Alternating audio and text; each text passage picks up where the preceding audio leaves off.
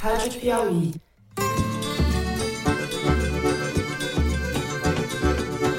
Olá, sejam muito bem-vindos ao Foro de Teresina, o podcast de política da revista Piauí.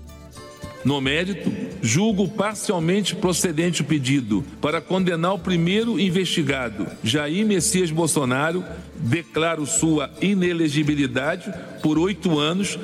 Eu, Fernando de Barros e Silva, na minha casa em São Paulo, tenho o prazer de conversar com o meu amigo José Roberto de Toledo, aqui pertinho. Opa, Toledo. Opa, Fernando. Opa, Thaís. Qual a diferença, presidente, de Alagoas para Pernambuco? Alagoas 67, Pernambuco 13% do total dos recursos liberados para kit de robótica. E com a minha amiga Thaís Bilenque, também em São Paulo. Salve, salve, Thaís. Salve, salve, Fernando. Salve, salve, Toledo. Nem tão perto, nem tão longe. Como é que é o nome do filme? Tão perto, tão longe? Tão longe, tão perto. Tão longe, tão perto. Sempre perto, Thaís, sempre perto. É, nós apresentamos um texto conceitual importante, né, que consolida de fato um novo sistema tributário no Brasil, que é tão complexo e obscuro, porque as pessoas não sabem quanto pagam de imposto no nosso país. Bom, todos pertinho, vamos, sem mais delongas, aos assuntos da semana.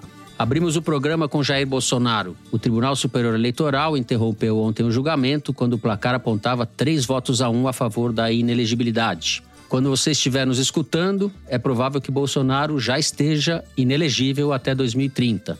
A única chance disso não se consumar nesta sexta-feira é um eventual pedido de vista do ministro Nunes Marques, o penúltimo a votar. Além dele, Carmen Lúcia e Alexandre de Moraes devem selar o destino político de Bolsonaro. Vamos discutir a votação e os efeitos políticos deste resultado. No segundo bloco, o assunto é Arthur Lira, o presidente da Câmara está em má situação desde que vieram a público documentos apreendidos pela Polícia Federal há um mês em Alagoas, nas casas de dois de seus auxiliares. Esses documentos fazem parte da investigação da PF sobre o desvio de dinheiro do Fundo Nacional de Desenvolvimento da Educação, dinheiro que deveria ser usado na compra de material escolar, os chamados kits de robótica, por prefeituras de Alagoas.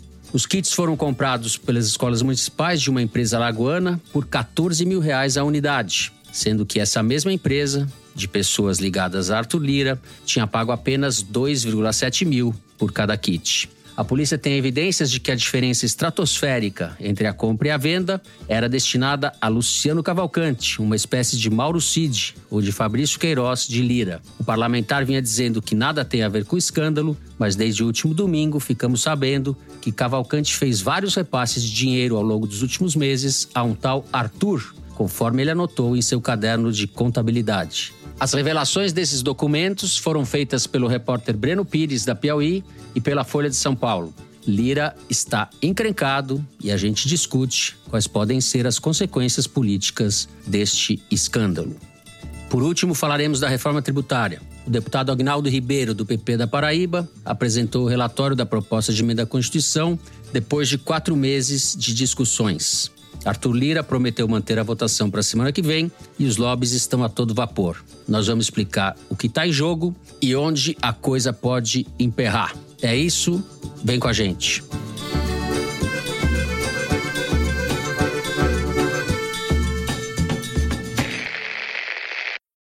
Muito bem.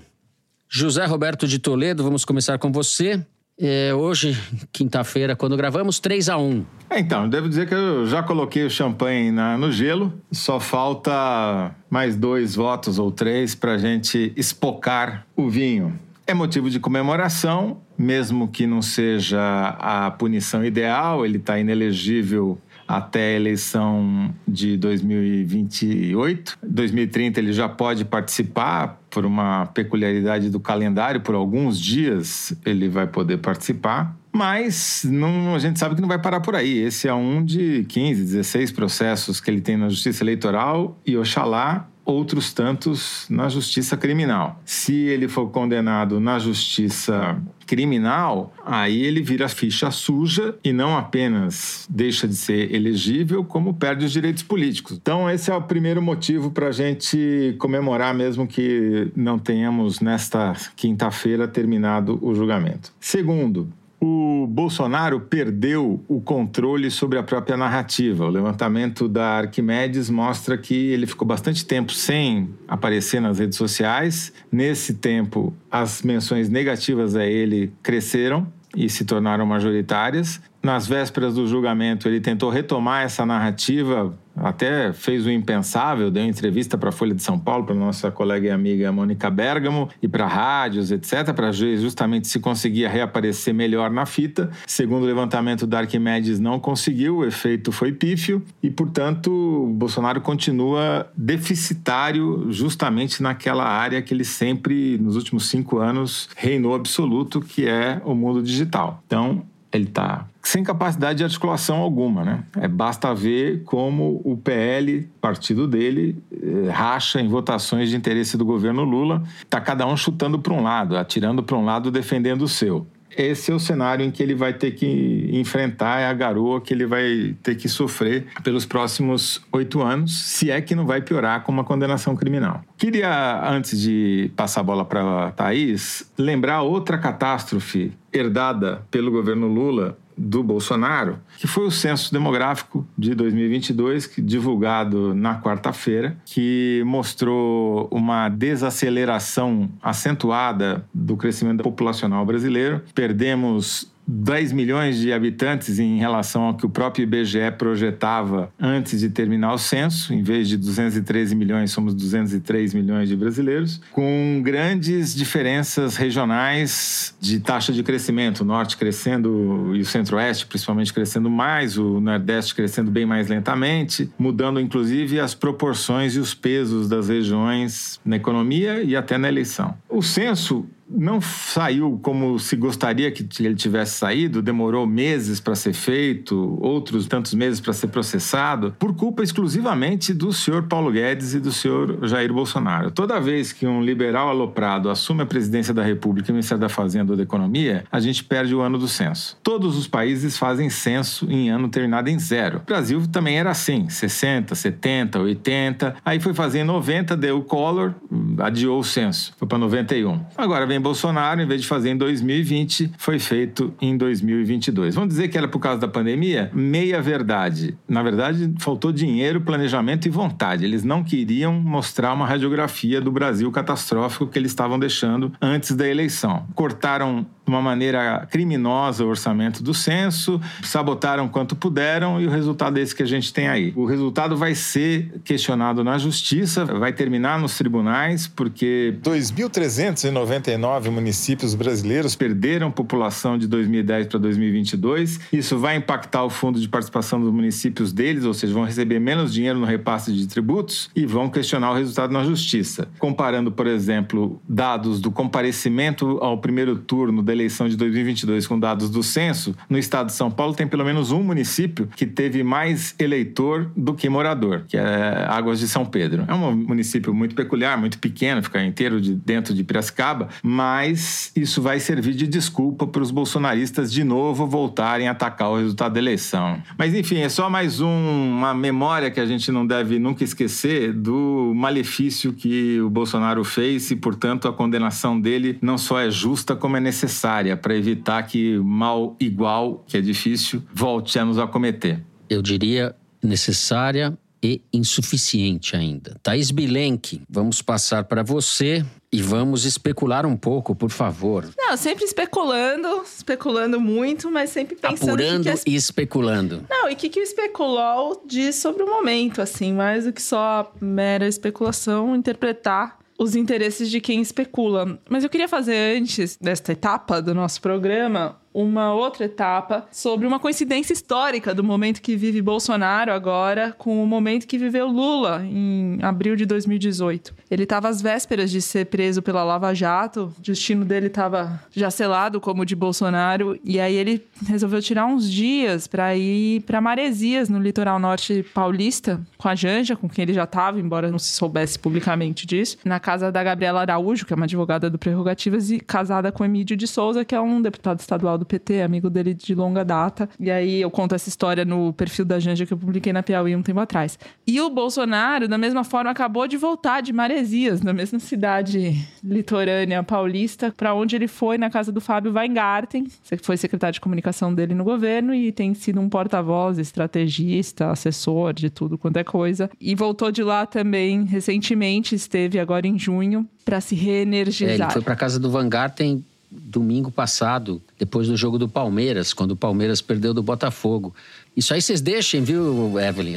Porque é importante falar que o Botafogo ganhou do Palmeiras. É raro isso.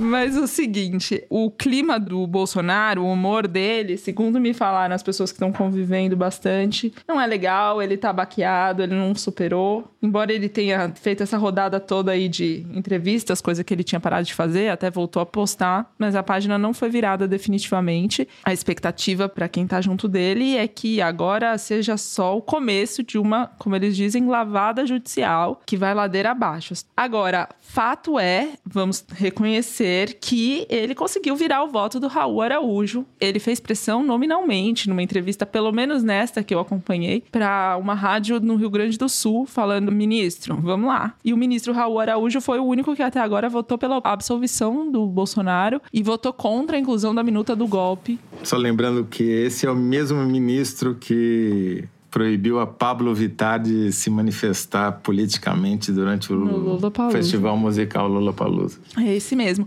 Agora, tudo dava conta. É, quando eu conversava com gente do TSE, a expectativa era que se alguém fosse fazer algo, era o Cássio Nunes Marques, só que ele é o sexto dos sete a votar. E o Bolsonaro falou isso em daí mais de uma entrevista, que daí seria tarde demais. Ele pressionou diretamente o Raul Araújo e funcionou, né? Algum tipo de influência ele conseguiu exercer. Mas, isso dito, bora para a segunda parte do que a gente tem para dizer. O especulol dessa semana, né, a, a, ideia que foi lançada aí é de uma chapa para 2026 encabeçada pela Tereza Cristina, atualmente senadora, que foi ministra da Agricultura do Bolsonaro, com a Michele Bolsonaro na vice. A Tereza Cristina é do PP, do Ciro Nogueira, pelo Mato Grosso do Sul. O Fábio Weingarten está falando em on publicamente sobre essa chapa que ele considera espetacular, porque, segundo ele, a Tereza Cristina agrega o apoio do centrão, do agro, das mulheres, ela é boa de papo com os grandes aos pequenos, produtores, empresários, etc e tal. E a Michelle tem a simplicidade da Ceilândia, mais a temência a Deus fervorosa e não traz a rejeição do Bolsonaro com seus rompantes, nas palavras dele, e intempestividades. O fato de estarem falando publicamente sobre sobre uma chapa como essa, e segundo o Fábio Weingarten, sem resistência nem oposição do Bolsonaro, mostra que eles estão tentando, de alguma forma, manter o sobrenome e a influência total do Bolsonaro que ele teria sobre uma chapa como essa. Porque a coisa pode acabar escapando mais das mãos dele pelos dedos, porque, por exemplo, tem um Tarcísio de Freitas, governador de São Paulo, tem se fortalecido e ganhado musculatura sem contar diretamente ou exclusivamente com o Bolsonaro. Agora, segundo eu apurei, o Kassab, que é secretário de governo do Tarcísio e um dos seus principais conselheiros políticos e articuladores, mantém a avaliação de que o ideal para o Tarcísio é se lançar reeleição em 26 para ir para a presidência eventualmente só em 2030. Para o Bolsonaro não convém ter ninguém forte demais que tire qualquer influência do nome que ele vier apoiar, já que candidato ele não vai ser, ao que tudo indica. Então tem essa especulação que é isso, para a gente ler o que está acontecendo no momento é Bolsonaro tentando, de todo jeito, fazer com que o nome dele e o apoio dele, a influência dele não se esvaia junto com os direitos políticos que ele deve perder essa semana no TSE.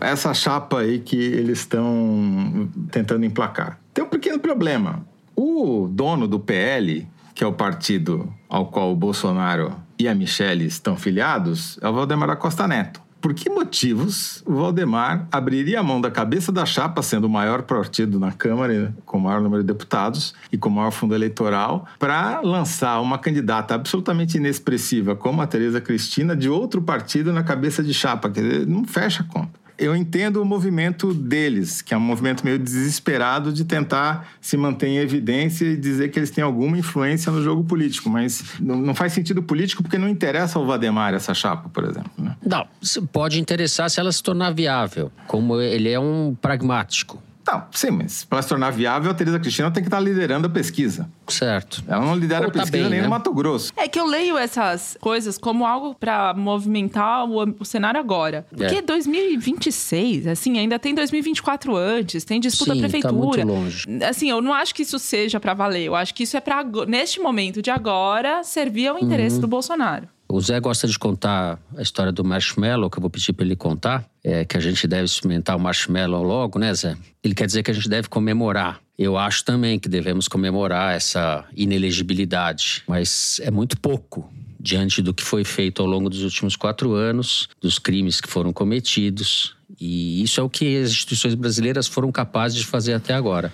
É muito insuficiente. Esperamos. Mas eu acho que é um processo, Fernando. Você abra o caminho agora. Sim. É. Primeiro você ganha a eleição, depois você evita o golpe de Estado em conluio com os militares. A gente ganhou todas as batalhas até agora. Se a gente tivesse perdido alguma delas no meio do caminho, eu estaria preocupado. Mas como a gente ganhou todas, prognóstico é positivo, na minha opinião. Tá certo. Eu sou um pouco cética sobre o tipo Uhum. de punição que o Bolsonaro vai receber do sistema judicial, assim. Também. Seja na justiça comum, seja na eleitoral. Eu acho que vai ser uma negociação de meio termo e essencialmente política. E muito Eu pouco acompanho você, Thaís. Toda- todo, todo julgamento no em Tribunal Superior é um, é um julgamento político. Ele já está sendo julgado e ele mesmo está dizendo politicamente, e é político, claro que é político. É- é- tem base na, na lei? Claro que tem base na lei. Mas a política sempre influencia. Como influenciou desde sempre. Mas, enfim, o, o meu ponto é: não há nenhum indicativo de recuperação do Bolsonaro. Tudo vai se acumulando contra ele. A investigação criminal sobre o golpe está cada vez mais forte, pegando gente cada vez mais perto dele, patentes mais altas. Pode ser que não dê nada? Pode, claro, sempre pode não dar em nada. Mas eu não vejo sinais de que seja essa a tendência predominante. Bom, você vai falar do marshmallow antes que ele se converta em leite condensado ou não? A história do marshmallow que você me, você me mandou falar é o seguinte: um clássico da psicologia social é um teste, era usado como um preditor do futuro das crianças. Então você põe as crianças numa sala diz para elas o seguinte: você pode comer esse marshmallow agora, mas se você esperar 15 minutos até eu voltar para a sala, eu te dou mais um marshmallow, você pode comer dois. E daí você deixa o marshmallow lá, a criança fica sozinha olhando para o marshmallow, o outro sai da sala e os cientistas ficam lá contando os minutos para ver quanto tempo ela vai demorar para comer o marshmallow ou se bravamente ela vai é, evitar. A maioria das crianças come o marshmallow e isso diziam os cientistas, os psicólogos sociais que era um preditor do que ia acontecer na vida dela, porque se você tem a capacidade, a força de espírito de postergar a sua gratificação, isso te daria uma vantagem na Isso é uma vida. coisa calvinista, Porém, né? mas é, é- tem uma certa correlação estatística, só que eles igna- ignoravam a situação. A pessoa é ela e seu, sua circunstância, seu ambiente. Obviamente, crianças que já tiveram uma experiência negativa na vida, em que elas deixaram de comer um marshmallow e depois não comeram nem aquele nem os outros dois, elas daí comiam imediatamente, não esperava nem fechar a porta para já sair comendo, porque é com base na sua experiência, entendeu? Então, essa teoria ficou meio superada. Mas eu sou da teoria de que no Brasil, pelo passado, de quem já tomaram muito marshmallow da minha mão, eu prefiro tomar o champanhe em toda oportunidade que me aparece. É isso. É, dadas as circunstâncias brasileiras, comam o seu marshmallow, abram as suas champanhes. Com o detalhe aqui, ouvintes, para terminar, que o Toledo não convidou eu e a Thaís para essa champanhe, porque ele nem bebe. Ele nem bebe. Eu quero ver se. Tira a foto. Tá bom. Gente, encerramos assim o primeiro bloco do programa. Depois do intervalo, a gente vai falar das encrencas de Arthur Lira. A gente já volta.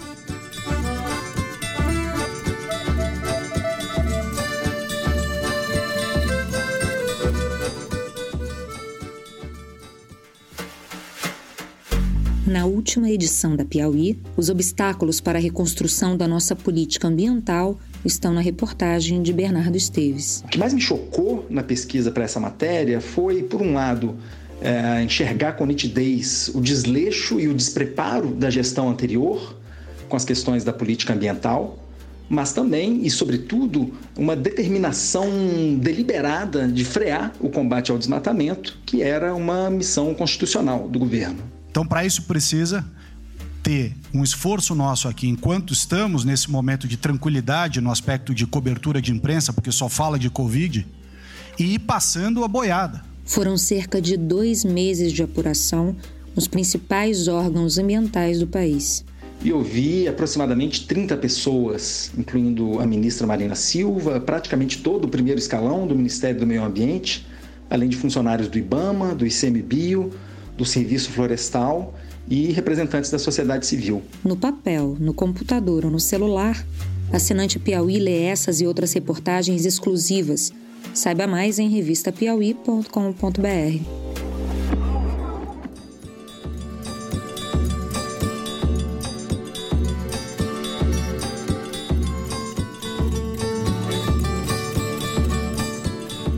Muito bem, Thaís Bilenque. Eu tentei fazer um resumo canhestro deste imbróglio em que se meteu Arthur Lira, desse caso de corrupção evidente. E talvez você possa então começar pelas implicações políticas ou pelo que você anda ouvindo aí de pessoas ligadas ao nobre deputado.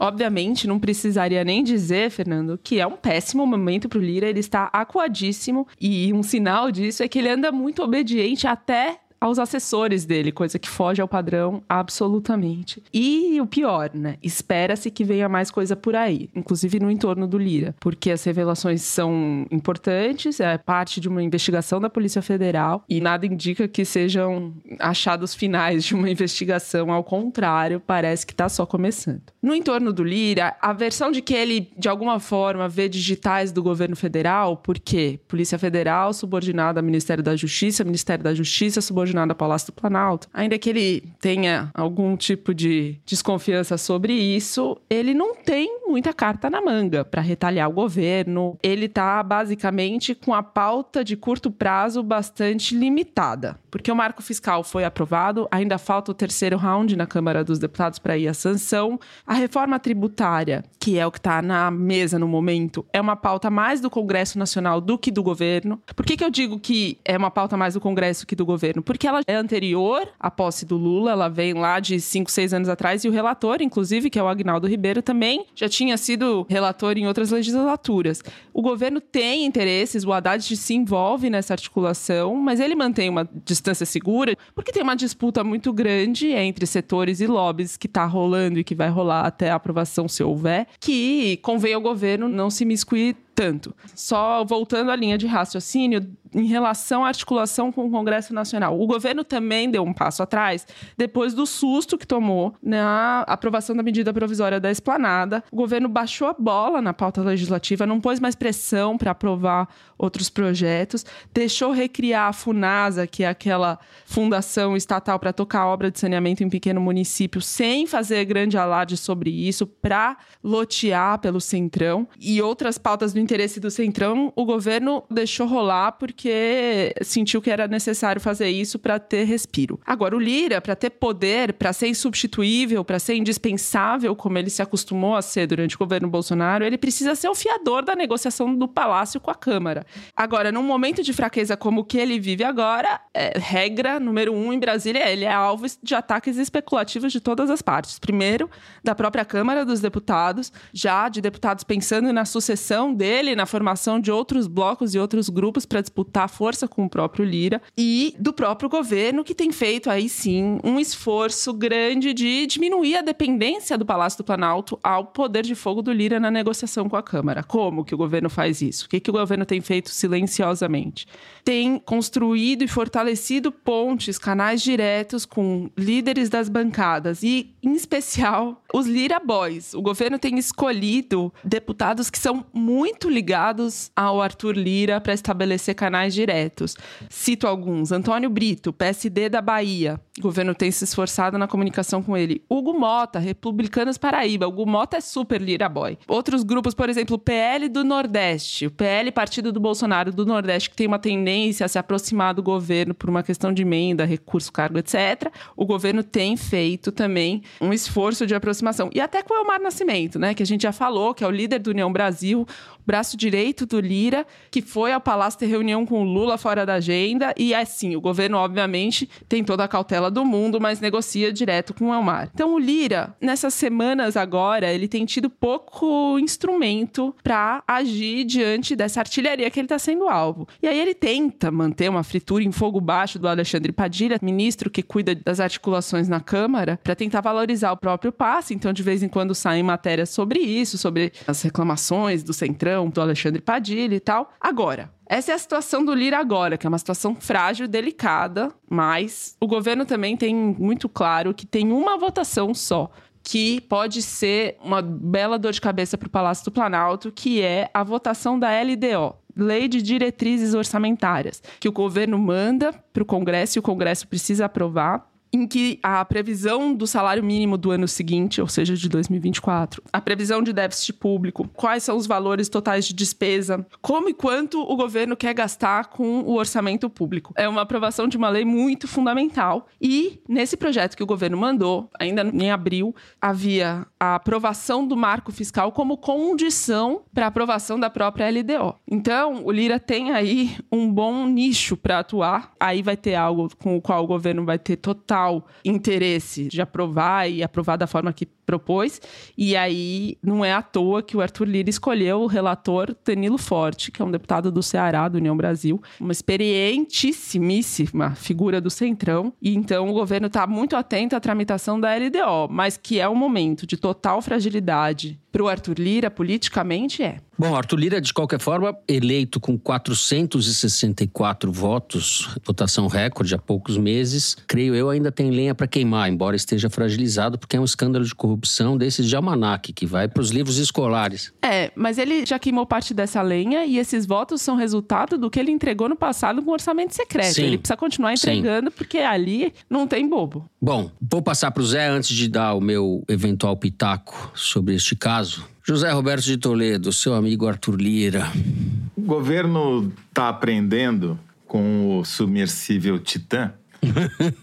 Bem ele. Que mostrou de modo, digamos, cabal e definitivo que não é porque é caro que é bom e confiável, né? E o Arthur Lira, ele custa caro e não é bom nem confiável, é mais ou menos como o Titã. Se ele vai ter o mesmo destino do submersível, ainda não sabemos mas o mergulho não começou muito bem. Porque essas reportagens do Breno Pires e da Folha de São Paulo, elas, não sei se vocês prestaram atenção, mas ela é escandalosa não é tanto pelos valores, mas é pela metodologia. Então, assim, tem lá um cara que é um Arthur com H, tá sem sobrenome nas anotações do Luciano Cavalcante, que é o investigado pela polícia, que assim, o cara vai no restaurante e o Luciano paga. O cara vai no hotel e o Luciano paga. O cara vai viajar e o Luciano paga. Quer dizer, é como vai se fosse uma, uma, de... uma coisa na fazenda, o cara paga também. É, o padrinho, né? Vai lá e paga.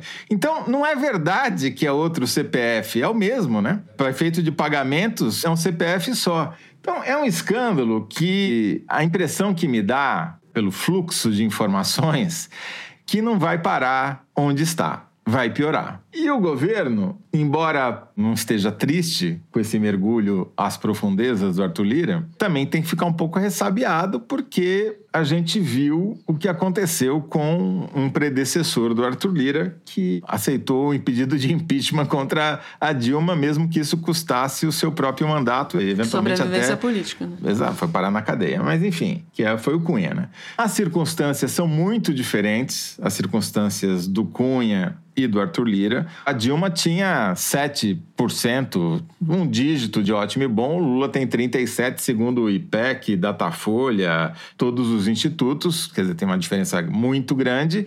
E os sinais da economia por enquanto, estão ajudando o governo. A confiança do consumidor cresceu, em geral, ela é uma proxy, ou seja, uma aproximação da popularidade. Então, se cresce a confiança do consumidor, é esperado que cresça também a popularidade do governante. Então, é um cenário muito diferente. Hoje não haveria condições políticas, por exemplo, Porto Lira aceitar um pedido de cassação do Lula. Né? É muito diferente sobre esse aspecto. Mas ele tem munição para gastar contra o governo se vier nesse ponto. Agora, eu faço aqui um acompanhamento diário das execuções de emendas parlamentares, com a ajuda do Luiz Fernando Toledo, lá para o UOL. o que eu notei aqui é uma coisa interessante. Tem três coisas que a gente precisa acompanhar. Uma são os restos a pagar do orçamento secreto que o Bolsonaro deixou de herança maldita para o Lula. E que ele não pagar, pagou né? no governo dele, que deveria ter pago, são emendas de outros anos e que sobraram para o Lula pagar. Então, dos restos a pagar do orçamento secreto, até agora, o Lula já pagou uns 6 bilhões, mais ou menos, de reais, aí, valores aproximados, sendo que 1 bilhão e 100 milhões, um pouquinho, foi só no último mês. Agora, das emendas parlamentares deste ano, desta legislatura, ele já pagou quase 2 bilhões e meio. Então, aquilo que era controlado pelo Arthur Lira, que dependia do Arthur Lira para o deputado receber, está perdendo importância relativa para o novo sistema de aluguel de base parlamentar, que é o dessas emendas individuais. Já pagou quase 2 bilhões e meio esse ano. E já empenhou, ou seja, já reservou dinheiro, já permitiu que o parlamentar fosse na sua base dizer: olha, vai sair essa grana aqui para esse serviço ou para essa obra, quase 4 bilhões e meio também. Então, isso tudo, na minha contabilidade, significa uma perda de poder relativo do Arthur Lira e o governo, aos poucos e aos trancos e barrancos, com muitos solavancos, está conseguindo minimamente ajeitar a sua base. E a gente vai ter agora as votações da reforma tributária, por exemplo, que vão mostrar qual que é o grau de articulação ou não do governo. O fato é que o Arthur Lira está num momento muito ruim. Se você pega no Google Trends as buscas sobre ele, é Arthur Lira PF, enfim, é só coisa negativa. O governo está num momento bom, então esse trade-off aí está favorável ao Lula e desfavorável ao Arthur Lira. Você citou o Eduardo Cunha muito a propósito. Essa semana a Thaís me dizia, me lembrava, que o Arthur Lira é um pupilo do Eduardo Cunha, cria do Eduardo Cunha, e foi um dos dez que votaram contra a cassação do Eduardo Cunha, né, Thaís? Que foi até o fim, né? Como você disse, Zé, as circunstâncias são muito diferentes, né? Não vejo esse roteiro se desdobrando para esse caminho. O, o, Eduardo Cunha, quando foi acusado pelo Janot, na época que era o procurador-geral, de ter pedido propina de 5 milhões, a delação daquele empresário, Júlio Camargo, que disse que o Eduardo Cunha cobrou dele por contratos com a Petrobras, ele rompeu com o governo Dilma, foi proposição e saiu atirando, falou que estava sendo vítima de perseguição política tal. O Arthur Lira também acha que está sendo vítima de perseguição política, mas não fala isso em público. Ele pode pressionar no privado. Foi lá tomar café da manhã com Lula, encontro que não estava na agenda oficial do Lula, etc. Ele está pressionando, mas ele não está rompendo a ponte. E eu acho que o governo também, ao governo interessa ter o Arthur Lira acuado, mas ali. É isso que você está falando, e só para lembrar, tinha um elemento que foi fundamental, talvez tenha sido até o deflagrador, a espoleta da crise, é que havia um processo contra o Eduardo Cunha na comissão de ética. E ele exigiu do PT fidelidade, que votasse a favor dele. E o PT não votou, porque a Dilma também lavou as mãos. Por enquanto, não tem comissão de ética contra o Arthur Lira. Se vier a ter, aí talvez mude de figura. Sim, exatamente. Eu apostaria que as complicações vão se desenrolar para o Arthur Lira, além do desgaste político, do noticiário, e noticiário que, a meu ver, está sendo mais brando do que o caso mereceria. Parte da imprensa não está dando com muito destaque isso. Eu acho que tem um timing aí disso, porque é. tem o julgamento do Bolsonaro no meio do caminho, é. enfim. Pode ser, pode ser. Mas eu acho que os desdobramentos vão estar no Supremo, porque o caso vai para o Supremo, porque o Arthur Lira, presidente da Câmara, tem foro. Tem que ver quem vai ser o relator desse caso e vai no ritmo da justiça. Se o Arthur Lira conseguir atravessar esse pior momento político com essas notícias, no Congresso eu não vejo muito ele se enrolando, porque tem muitos interesses amarrados. Ele foi aclamado né, em fevereiro. Tudo bem que ele está perdendo capital político, mas ainda tem muita gordura para queimar, a meu ver. E o histórico do Arthur Lira no judiciário é muito bom, né? Ele sempre saiu por cima, usando de todos os tipos de manobra para que processos caducassem, fossem absolvidos. Então, não dá para o governo comer a pipoca que ele comprou para assistir a derrocada de Arthur Lira. Ele não é o titã, por enquanto. Perfeito. É, não, eu acho que e o lembrando governo tá, inclusive, bem que... atento. Assim que na origem desse caso está o orçamento secreto, né? Porque o dinheiro que saiu do Fundo Nacional de Desenvolvimento da Educação saiu por uma emenda do relator. Então foram 26 milhões que saíram numa leva lá, foram aprovados em, em ritmo completamente atípico. Então é um caso que mostra o desvio de dinheiro a partir desse instrumento do orçamento secreto. Encerramos o segundo bloco por aqui, fazemos um rápido intervalo. Na sequência, vamos falar deste assunto sexy, reforma tributária. Orgasmo total nisso daí.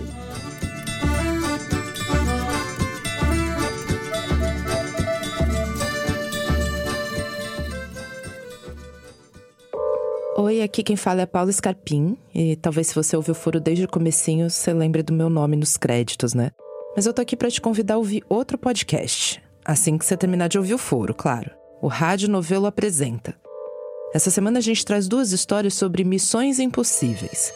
A primeira que a gente conta sou eu, e é sobre a missão da Juliana Gragnani de conseguir um presente à altura do aniversário da avó dela, que vai fazer 100 anos. E a segunda é sobre a missão impossível de um técnico de som, que tinha que remasterizar alguns dos álbuns mais importantes da música popular brasileira. É isso, quando acabar o foro, emenda no Rádio Novelo Apresenta. Já tá no ar em todos os aplicativos de podcast.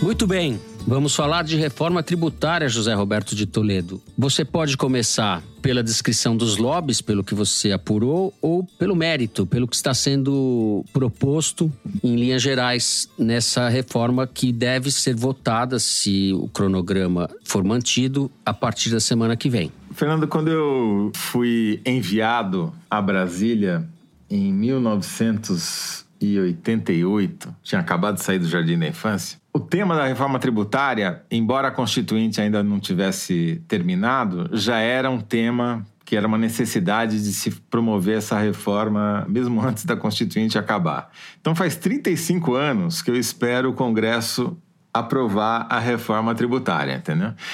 Por isso sou um pouquinho cético em relação à aprovação, porque eu já vi essa novela não acabar faz muito tempo. Dessa vez parece ser diferente porque é uma conjunção de fatores, muitas forças a favor da aprovação. É bom lembrar, o Brasil é um dos raríssimos países do mundo, deve dar para contar nas mãos, que não tem um imposto sobre valor agregado. Ele usa uma metodologia medieval de cobrar imposto em escala. Você cobra o produto quando ele é produzido, todos os insumos, então você vai somando imposto sobre imposto, e por isso que nós temos um sistema tributário péssimo, complicadíssimo, caro, que o consumidor não sabe quanto daquilo que ele está pagando é imposto, quanto que é o custo do produto, enfim. Então é muito bem-vinda. O que está para sair? Eles dividiram a reforma tributária em duas partes. A primeira parte é justamente essa parte da simplificação, de você ter menos impostos de ter uma alíquota única que valha para o país inteiro para acabar com a guerra fiscal entre estados, que você passe a pagar o imposto exclusivamente na hora que o consumidor vai pagar por aquele bem ou por aquele serviço, evitando cobrar desde a origem. Então, ele é uma modernização tardia, muito tardia, porque tem países que já fizeram isso há décadas absolutamente necessária e está começando pelo lugar certo. Há um acordo mínimo, porque isso implica interesses dos prefeitos, dos governadores, do presidente, dos parlamentares, dos lobbies da indústria, dos lobbies dos serviços, do lobby do agro, do lobby do comércio, né? Impacta a vida de todo mundo. Mas aparentemente vai sair esses dois impostos que vão unificar. Um vão unificar o ICMS e o ISS, que são o imposto municipal e estadual sobre bens e serviços, o outro vai unificar os impostos federais do PIS/COFINS, né? E eles vão ter uma alíquota única, que vai valer para todos os estados, todos os municípios e em princípio, para todos os produtos. É uma alíquota que ainda ninguém sabe exatamente quanto vai ser, mas que se fosse para chutar, deve ficar em torno de 25% sobre o valor do produto, do bem ou do serviço. Porém, começam os lobbies para falar: não, mas, pô, o meu produto, o meu serviço não pode ser tributado como um produto ou um serviço qualquer. Ele é especial. Ele uhum. precisa de uma alíquota menor. Foro então, Teresina, vai... por exemplo. o serviço não pode ser tributado como um serviço qualquer. Então, o lobby certo? do Foro de Teresina e de outras instituições menores, como o agro, o comércio e os serviços, dizem, fala não, os produtos da cesta básica não podem ter uma alíquota de 25%, tem que ser uma alíquota menor. Então, já se fala em incluir na Constituição, porque isso que a gente está falando é uma reforma constitucional, que vai precisar de um voto de três quintos dos deputados e senadores, é um fórum muito qualificado, difícil de atingir já vai ter lá prevista qual é a exceção. Então, os produtos da cesta básica terão ou alíquota zero ou alíquota com desconto de 50%. Só vão pagar metade, 12,5% que seja, por exemplo. Né? Agora, o problema começa nos detalhes. Quais são os produtos da cesta básica? E aí o lobby é tão descarado que já botaram pesticida na cesta básica, entendeu? Caviar. Exato. Então, foie gras, entendeu? Tem 1.300 itens, tem propostas de 1.300 itens na cesta básica. Então, é no detalhe que mora o perigo, como sempre. Além disso, você tem os lobbies para você criar o oposto, que seriam alíquotas para onerar produtos que fazem mal para a sociedade, né?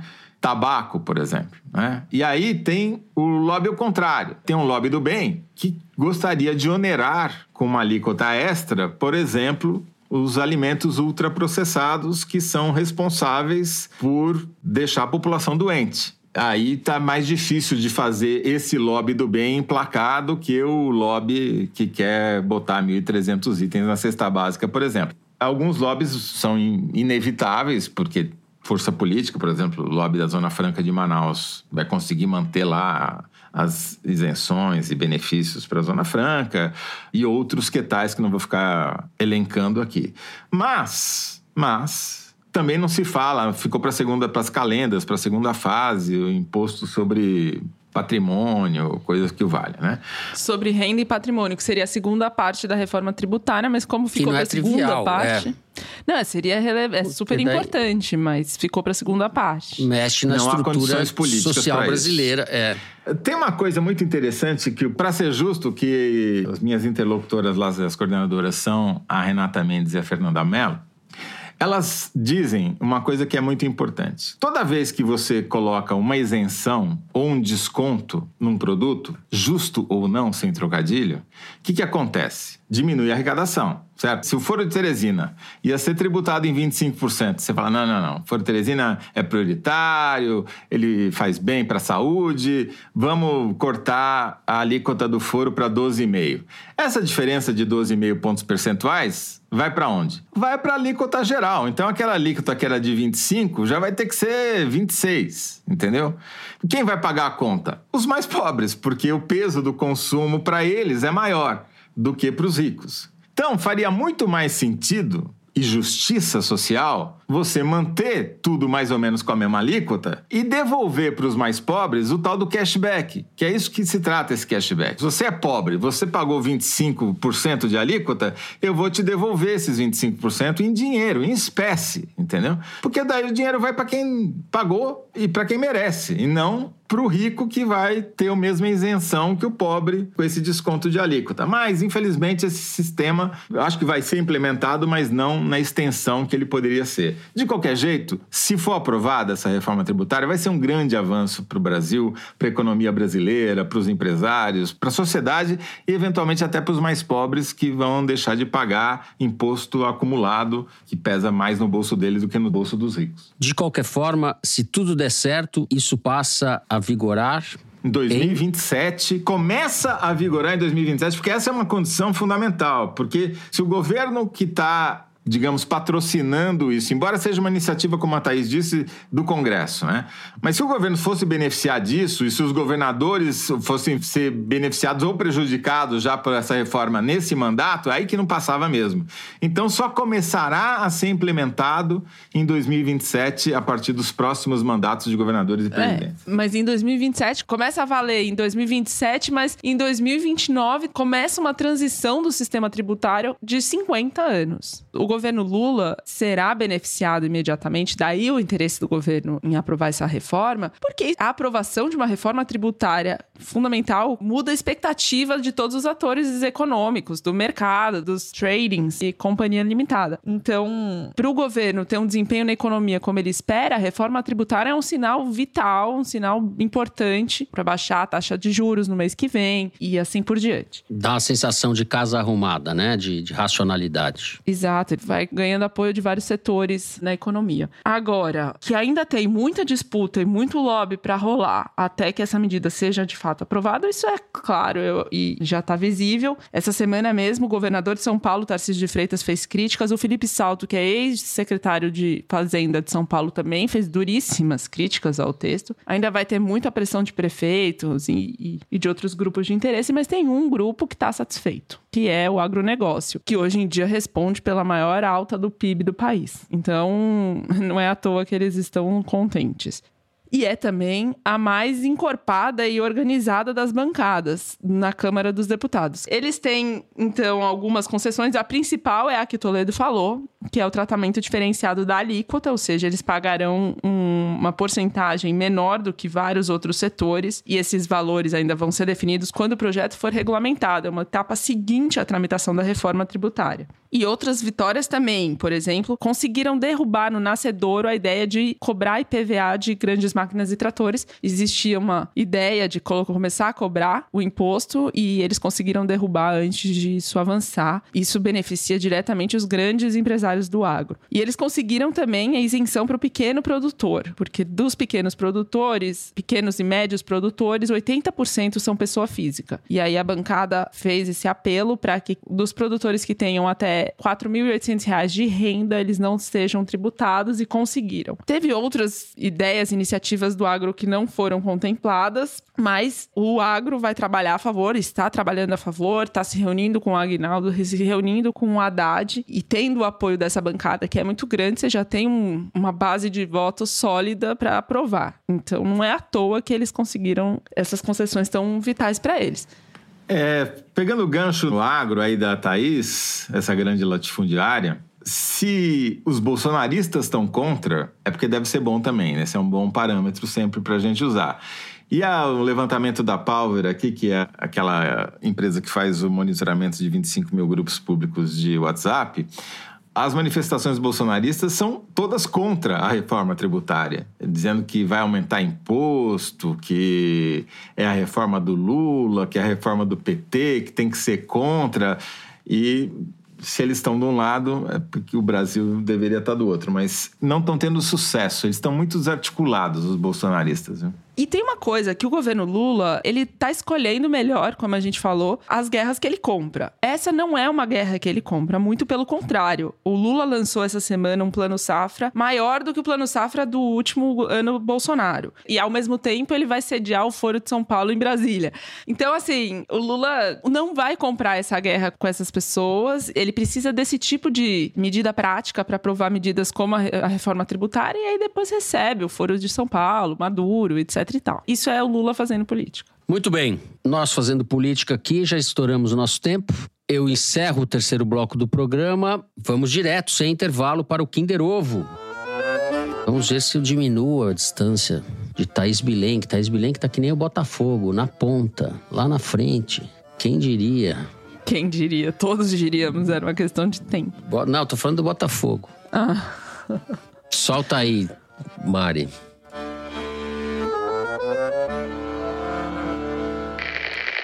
É, o meu posicionamento político ele é, é gaúcha. Ele é vago, o sotaque parece do sul, não? Se faz um lugar onde a gente consegue ter certeza de nada. Já não acredito mais em ninguém, por isso que eu acho que a gente tem que fazer política dentro da casa da gente, nas entrevistas. Bela Gil. Dá, no trabalho que a gente faz, todos nós aqui hoje estamos fazendo política. Hum. Quem é que politicamente meio vago? É, não é a Anitta, tem certeza? Ah, pô, essa. Ah! Era difícil essa. Atriz é. Luana Piovani. É isso! Entrevista pra Tati. Tati eu Bernardi vi, como eu vacilei, mano, como Pô, eu vacilei. Thaís, você vacilou. Nossa, que vacilo. Eu assisti, Luana maravilhoso. Piovani. Luana Piovani. Vocês não vão explicar quem é a Luciana, Luana Luciana. Piovani?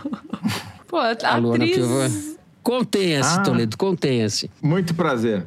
Bom, constatado o fiasco coletivo diante de Luana Piovani, vamos direto para o momento cabeção. Momento em que a gente dá umas dicas de coisas que a gente viu, leu, ou vai ler, ou quer ver. Eu vou começar com a Thaís Bilenque. Bom, eu tenho uma indicação multilinguagens, tá? Então, assim, inspirada na discussão sobre a reforma tributária, eu vou indicar o single que o Lucas Santana, esse músico que eu gosto muito, lançou chamado Maria Antonieta. É uma música muito legal, fala de privilégios, acho que tem a ver pra gente ouvir a reforma tributária com um pouco mais de humor. Trilha sonora para a reforma, Reforma tributária, tributária. por Thaís Bilenque. É isso. E o Lucas, enfim, adoro a produção dele, então quero indicar. Antes do meu momento cabecinha, eu vou fazer um- uma graça aqui com um livro que o Fernando, inclusive, que me deu do Pedro Vinícius, chamado Ah. Tirando Tudo, Tá Tudo Bem. Te que dei lá na é Feira do um- Livro. É um chargista, é um menino, adolescente, que 17 fez uma anos. mesa com a Laerte enquanto a gente tava fazendo a do foro, por isso nenhum de nós três vimos. Mas ele tem umas tiradas ótimas, tiradas ótimas. A que não sai da minha cabeça, não à toa, é a da paranoia, que ele fala alguma coisa assim. Se eu fosse tirar todas as paranoias da minha cabeça, era mais fácil tirar a cabeça. e por aí vai. O livro chama Tirando Tudo, Tá Tudo Bem, da Cobogó. Da ótima E- editora Cobogó. Pro meu momento cabecinha, eu quero indicar o livro que eu já tô lendo faz tempo, do Gregório do Vivier, do João Pestana. Por que, que eu decidi indicar agora? Porque mesmo depois de um tempo sem ler, porque a gente leu aqui em casa e, e aí mudamos de assunto e tal, mas o meu pequeno voltou a falar de alguns conceitos, porque o livro tem uma profundidade sem querer ser profundo assim, e sem querer ficar sendo pernóstico. E aí ele ecoa, percebi que ecoa na cabeça dos pequenos e volta, volta depois de um tempo, é bem legal. Eu vou hoje indicar duas séries ou minisséries. Uma que acabou de entrar no ar na Apple, que chama-se Hijack, que é com o Idris Elba, que é uma série de suspense, trata de, como o nome já diz, o sequestro de um avião. Mas é muito fora do comum, não tem correria, é mais parada do que uma série de ação seria normalmente. E eu tô gostando, só tem dois capítulos que foram ao ar, ao ar até agora. Eu gostei bastante, estou recomendando, curioso para ver as próximas. A outra é uma série completamente diferente, a Small Light, né? Seria em Portugal uma pequena luz. É a história do casal que abriga ou que ajuda a esconder a família do Otto Frank, que vem a ser o pai da garota que escreveu o diário mais famoso da história, Anne Frank. A Anne Frank faz uma ponta na série. Ponta estou sendo exagerado. Os protagonistas são o pai, o Otto Frank, e a secretária dele, que é quem fica do lado de fora tentando enganar os nazistas junto com o marido dela, né? E a série é muito bem feita, muito bem contada, dá um bom retrato do nazismo, do que foi a perseguição aos judeus durante a Segunda Guerra na Holanda. Bom, eu vou indicar primeiro um livro do Alberto Martins, uma novela do Alberto Martins. Alberto Martins, que é poeta também, e é um dos editores da editora 34, trabalha na editora 34. Escreveu uma novela que chama Violeta, que é uma novela muito simpática. Ele mandou um livro pra gente do Foro, dizendo: se Violeta fosse viva, seria ouvinte assídua do Foro. Salve, Fernando! Violeta é o seguinte: é um- uma novela sobre um grupo de teatro amador que tenta montar uma peça do Mayakovsky em Santos na década de 40. E daí ele, a partir desse relato que é um relato que mistura vida real com ficção, essa montagem acaba se tornando um momento, vamos dizer, decisivo na vida de vários deles. E vou indicar dois livros de poesia. Foi relançado pela Companhia das Letras, um livro que estava há muito tempo fora de catálogo, que é do William Carlos Williams, chama A Cidade Esquecida e Outros Poemas. É uma coletânea dos poemas desse poeta americano, que foi um dos responsáveis pela modernização da, da poesia americana. E tô lendo também um, um livrinho de poemas da Marília Garcia, uma poeta brasileira, que chama Expedição, dois pontos, Nebulosa, foi lançado recentemente, que eu indico para vocês também. E é isso. E, bom, encerramos assim o momento cabeção. Vamos para o momento de vocês, o Correio Elegante. Eu vou começar então lendo um e-mail do Saulo Barbosa. Que diz o seguinte: Sou doutorando em sociologia pela Universidade Federal de Sergipe. Minha tese é sobre o que ficou conhecido como movimento de renovação política, ali pelos idos de 2017 e 2018. E ao pesquisar, me deparei com um artigo intitulado Renovar é Preciso, no Estadão. Até então, nada demais. Minha surpresa foi ver que quem assinava o artigo era José Roberto de Toledo. Ah, meu mundo caiu. Não parecia com o Toledo de opiniões firmes e críticas ao qual me acostumei. Respirei, tomei coragem e recomecei o trabalho. E para meu alívio, percebi que troquei gato por lebre. O título, na verdade, era Renovar é Impreciso, cujo conteúdo era genuinamente tolediano, um dos poucos que desafinava o coro dos contentes em mais de 200 matérias.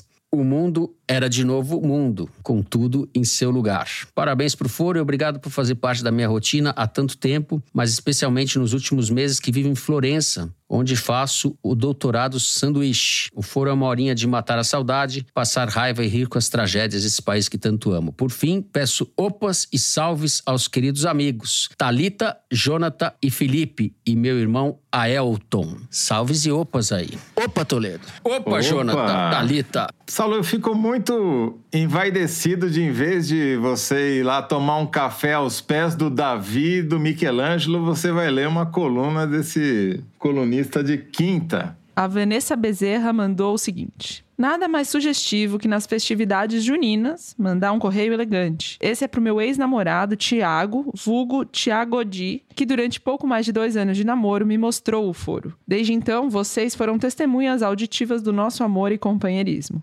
Hoje não estamos mais juntos, mas gostaria de dar uma prova de amor e admiração enviando esse correio elegante. Para dizer que hoje o amo de um jeito diferente. Que penso nele todos os dias, com muito carinho. Gostaria muito que pudéssemos ser amigos, afinal, amor também é sobre amizade. Em junho ele faz aniversário, então, feliz aniversário, Ti. Que você continue vencendo na vida e obrigada por ter feito parte da minha. Eu tenho duas mensagens aqui. Uma é do Ivanir PB, que faz um registro muito simpático, que o canal da Piauí no YouTube, onde são publicadas os cortes, chamados cortes do Foro de Teresina, finalmente chegou a 100 mil inscritos. Está perguntando, vai ter plaquinha? Acho que para ter plaquinha, acho que precisa ter uns 10 vezes isso aqui, mas tudo bem. Para a gente já é muito. Agora, uma mensagem do Lucas Gonçalves. Eu distou da escuta romântica de quem ouve o podcast com os respectivos cônjuges. Faço parte da Pastoral do Menor e da Pastoral Carcerária. E todos os sábados escutava o foro durante o trajeto para visitar meninas e meninos encarcerados. Infelizmente, por falta de agentes voluntários, encerrarei este meu ciclo me dá um aperto no coração. Sinto que fui derrotado na batalha contra um mundo sem prisões, mas tenho certeza que em breve mais e mais agentes somarão nessa luta. E eu encontrarei outro dia da semana para ouvir o foro, pois foi a partir dele que descobri o papel da política governamental nas dinâmicas microscópicas da punição juvenil.